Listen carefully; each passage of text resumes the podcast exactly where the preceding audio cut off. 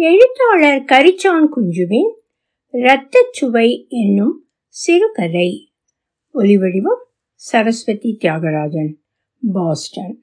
ராமுவுக்கு பைத்தியம் பிடித்து விட்டது என்றார்கள் எல்லோரும். நானும் அவனை கவனித்தேன். அவன் சரியாயில்லை நான் ஊருக்கு வந்து இரண்டு நாட்கள் ஆகிவிட்டன. ராமுவை அழைத்து வரச் சொல்லி பலரை அனுப்பினேன். அவன் வரவில்லை. நான் போய் கூப்பிட்டேன். அவன் பேசவில்லை. ஆனால் என்னை பார்த்து சிரித்தான். வீட்டுக்கு போ வருகிறேன் என்று ஜாடை காண்பித்தான். உடனே திரும்பி குரங்கை பார்க்க போய்விட்டான். ராமு அந்த குரங்கினிடம் என்ன கண்டானோ அதையே கவனித்து கொண்டும் அது போகும் இடங்களுக்கெல்லாம் தானும் போய்கொண்டும் இருந்தான். வீட்டுக்கு வந்தேன். என் வீட்டாரிடமும் ராமு வீட்டாரிடமும் விசாரித்தேன்.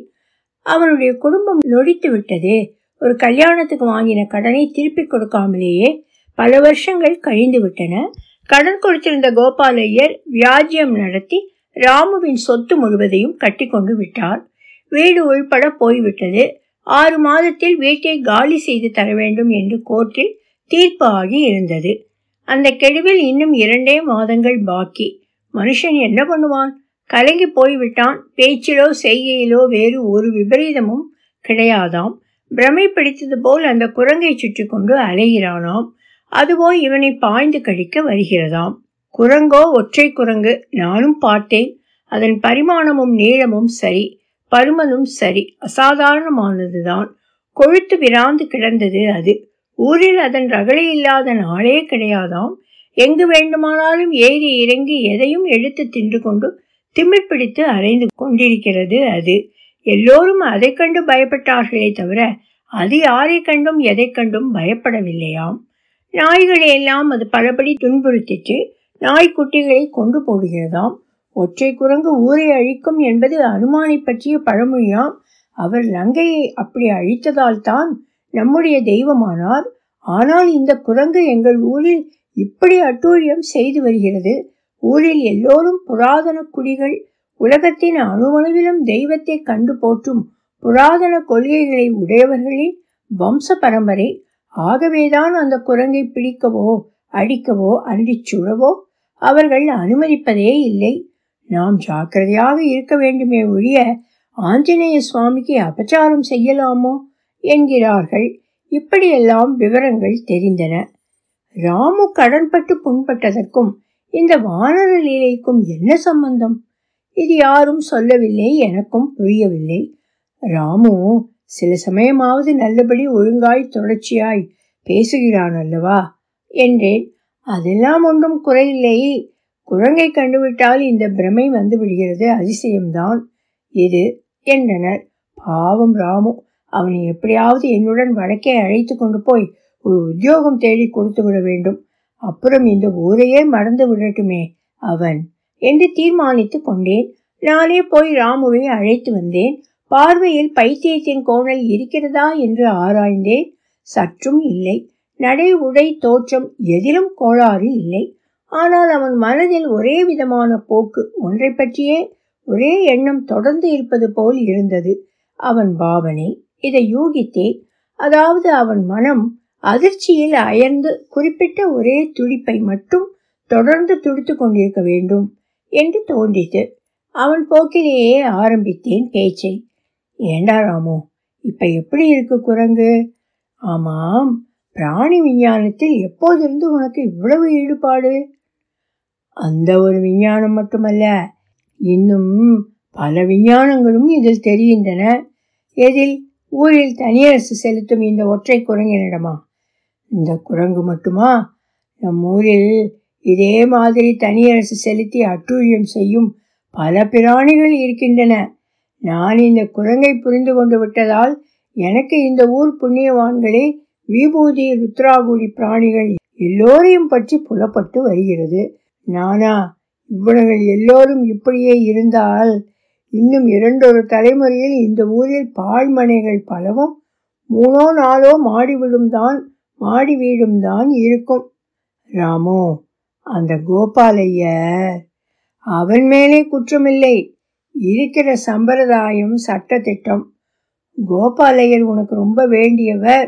நெருங்கிய உறவினர் கூட இல்லையா? அதனால் தான் என்னை இப்படி உறிஞ்சி கொன்றாள். கடைசியில் அவருக்கு கொடுக்க வேண்டிய கடன் போக என்ன மிச்சம் உனக்கு?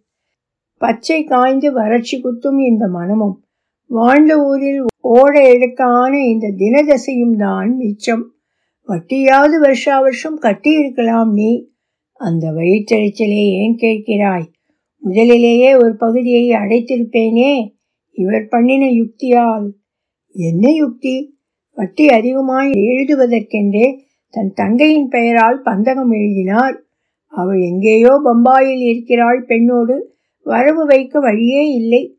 பத்திரம் அவளிடம் இருக்கிறதென்று தள்ளிக்கொண்டே வந்துவிட்டார் அவர். நம்ம செய்திதான் தெரியுமே உனக்கு. மூணு முழமும் ஒரு சுற்று முப்பது முழமும் ஒரு சுற்று. உண்மையில் பணம் யாருடையது? இவரது தான் பின்னே ஏன்? அதுதான் அதிக வட்டிக்கும் ஆளை ஒழித்து அஸ்தியை அப்படியே கட்டி வைக்கவும் யுக்தி. இது இந்த ஊரான்களுடைய வெகுநாளே சம்பிரதாயம். சரிதான். பஞ்சாபிகள் எல்லாம் தவணைக்கடை அதாவது நேரடியாக தெரியும் கத்தியை பார்த்து கொண்டே கழுத்தை நீட்டுகிறார்கள். இங்கே அப்படியே வெளியிலே குளுமை பேச்சை பூசி பூசி உபச்சாரம் பண்ணியே பணத்தை கொடுத்து விட்டு நோகாமல் கழுத்தை அறுத்து விடுவானுங்க. பின்ன ஏது இந்த சொத்தெல்லாம்? கலெக்டர் திவான் உத்தியோகம் பார்த்தானுங்களா? இல்லை பெரிய வியாபாரம் பண்ணினானுங்களா? தொன்று தொட்டு இதுதானே அவர்களுடைய குல தர்மம்? கோபாலையர் ஏதோ உத்தியோகம் பார்த்து ரிட்டையர் ஆனவர் தானே?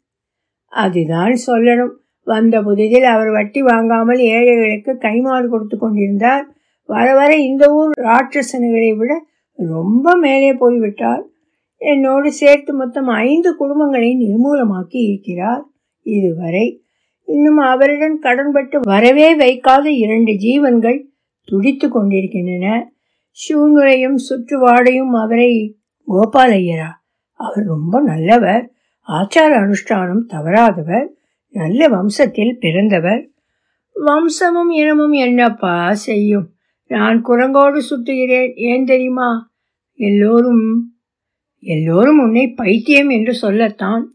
அதை நான் லகூடியுமே பண்ணவில்லை. இதை கேள். குரங்கு இனம் சாகப்பா. யார் இல்லை என்றது? ஈஸ்வர சிருஷ்டியே அப்படி. அதுதான் தப்பு. சிட்டையில் குணம் கிடையாது.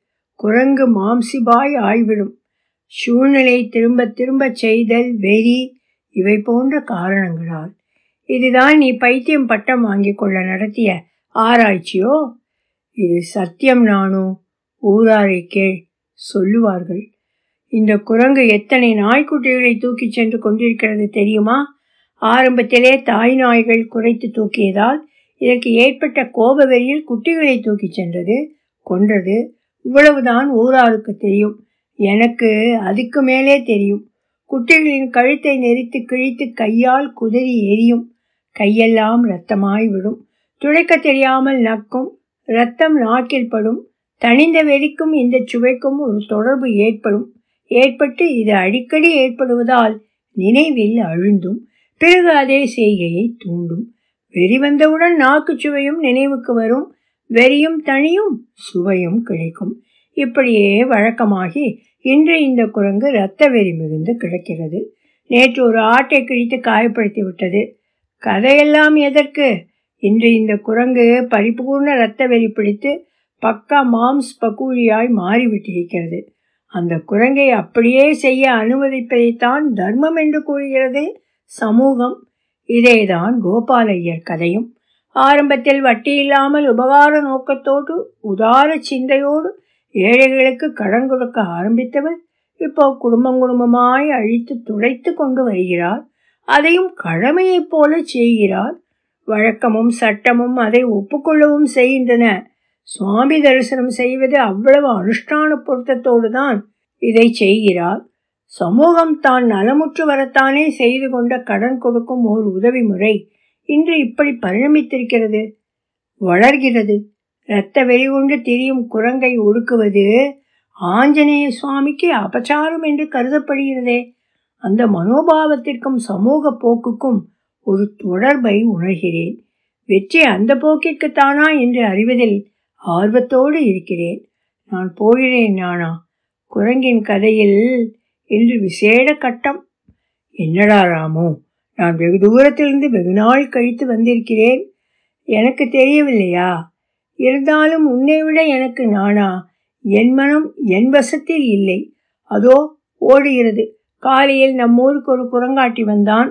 அவனுடைய குரங்கை நம்மூர் தடி குரங்கு இழுத்து கொண்டு ஓடிவிட்டது.